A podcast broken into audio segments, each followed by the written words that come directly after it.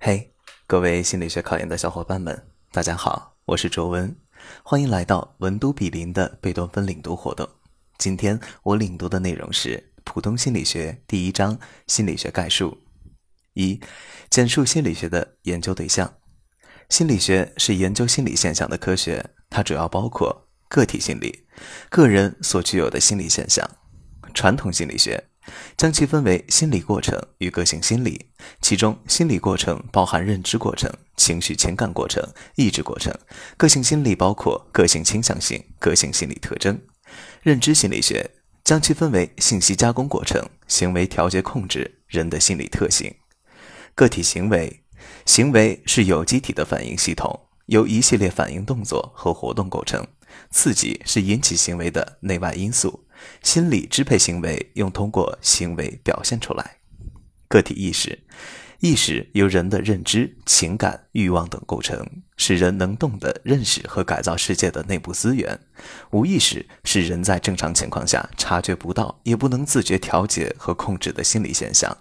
社会心理，社会心理是在社会的共同生活条件和环境中产生的，是该社会内个体心理特征的典型表现。社会心理和个体心理是共性和个性的关系。二、论述心理学的研究方法及其优缺点。一、观察法，在自然条件下，对表现心理现象的外部活动进行系统的、有计划的观察，从中发现心理现象的产生和发展的规律性。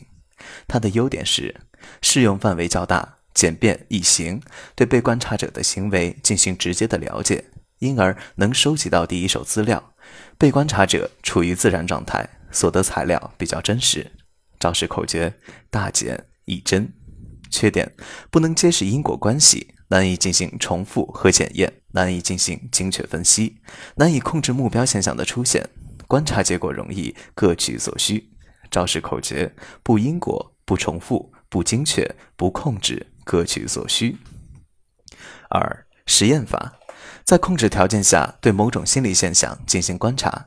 优点：可以揭示因果关系，可重复，可检验，数量化标准明确。招式口诀：可因果，可重复，可检验，数量化。缺点是主视效应，研究者的期待和态度可能会对实验产生影响。被试效应，被试意识到自己正在接受实验，可能干扰实验结果的客观性。对于复杂行为无法测量。不适用于探索性研究。招式口诀：主备不复杂探索。测验法：用一套预先经过标准化的问题或者量表来测量某种心理品质。优点：简便省力，易于实行，种类多，灵活方便。所使用标准化测验编制严谨，结果可靠，对所得的结果量化程度高，有常模进行比较，便于对照。招式口诀。多检标准量模，缺点受到经验和文化的影响，间接测量。如果行为样本选择不准，所得结果就很难准确，对实测者要求较高。测量成绩只表明结果，不反映过程。招式口诀：经文不准，实者不过。调查法：就某一问题向被调查者提问，让其自由表达态度和意见。优点。不受时间、空间条件的限制，运用比较容易，涉及范围广，收集数据快。缺点不够严谨，不能揭示因果关系，受研究者主观影响较大，结果的可靠性依赖于回答者的合作。五个案法对某个人进行深入详尽的观察与研究，以便发现影响某种行为和心理现象的原因。优点可以收集丰富的个人资料。详细解释个体某些心理和行为的产生、发展、变化的原因。缺点：研究案例过少，在概括结论或者推广结果时，必须持谨慎态度。招式口诀：丰富而详细，推广需谨慎。相关法对不同心理现象进行量化，求其相关关系。优点：可对人的心理现象进行预测，可以进行验证，数量化指标明确，且具有方向性。可反映变量间关系的具体情况和程度，往往作为其他研究方法的基础。招式口诀：验遇的具体数量方为基础。它的缺点是无法确定因果关系。三、论述心理学的主要流派：一、构造主义。人物冯特·铁钦纳。对象：意识。方法：实验内省法。观点：分析意识的内容，找出意识的组成元素。认为构成人的心理世界的基本成分有：感觉是知觉的元素，意象是观念的元素，激情是情绪的元素。评价：贡献是心理学摆脱了哲学的束缚，开创了现代心理学，并为其发展奠定了基础。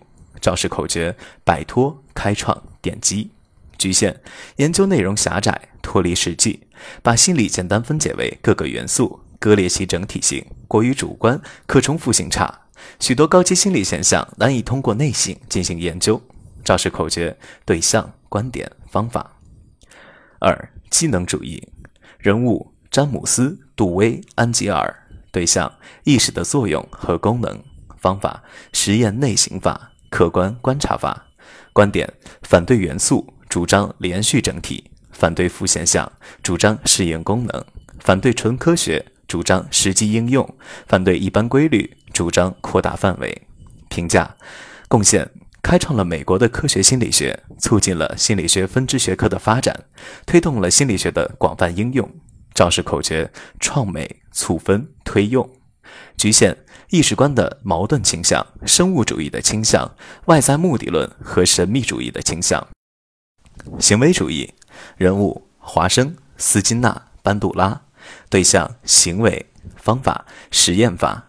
观点：反对意识，主张行为；反对内省，主张实验；反对遗传，主张环境。肇事口诀：对象、方法、观点。评价：贡献在世界各国的心理学界产生了很大的反响，强调用客观方法研究可以观察的行为。对心理学走上科学的道路有积极的作用。肇事口诀：反响、客观、科学。局限是主张过于极端，不研究心理的内部结构和过程，否定研究意识的重要性，限制了心理学的健康发展。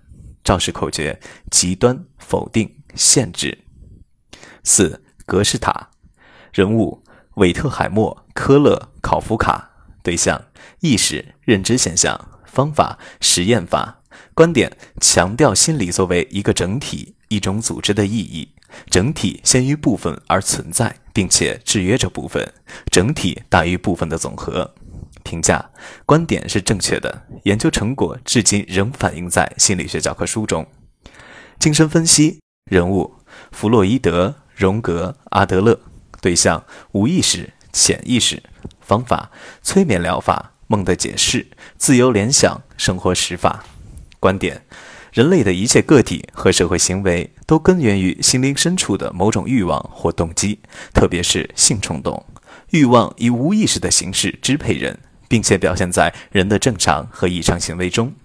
肇事口诀：行为源于欲望，特别是性欲，无意识支配人，正常和异常。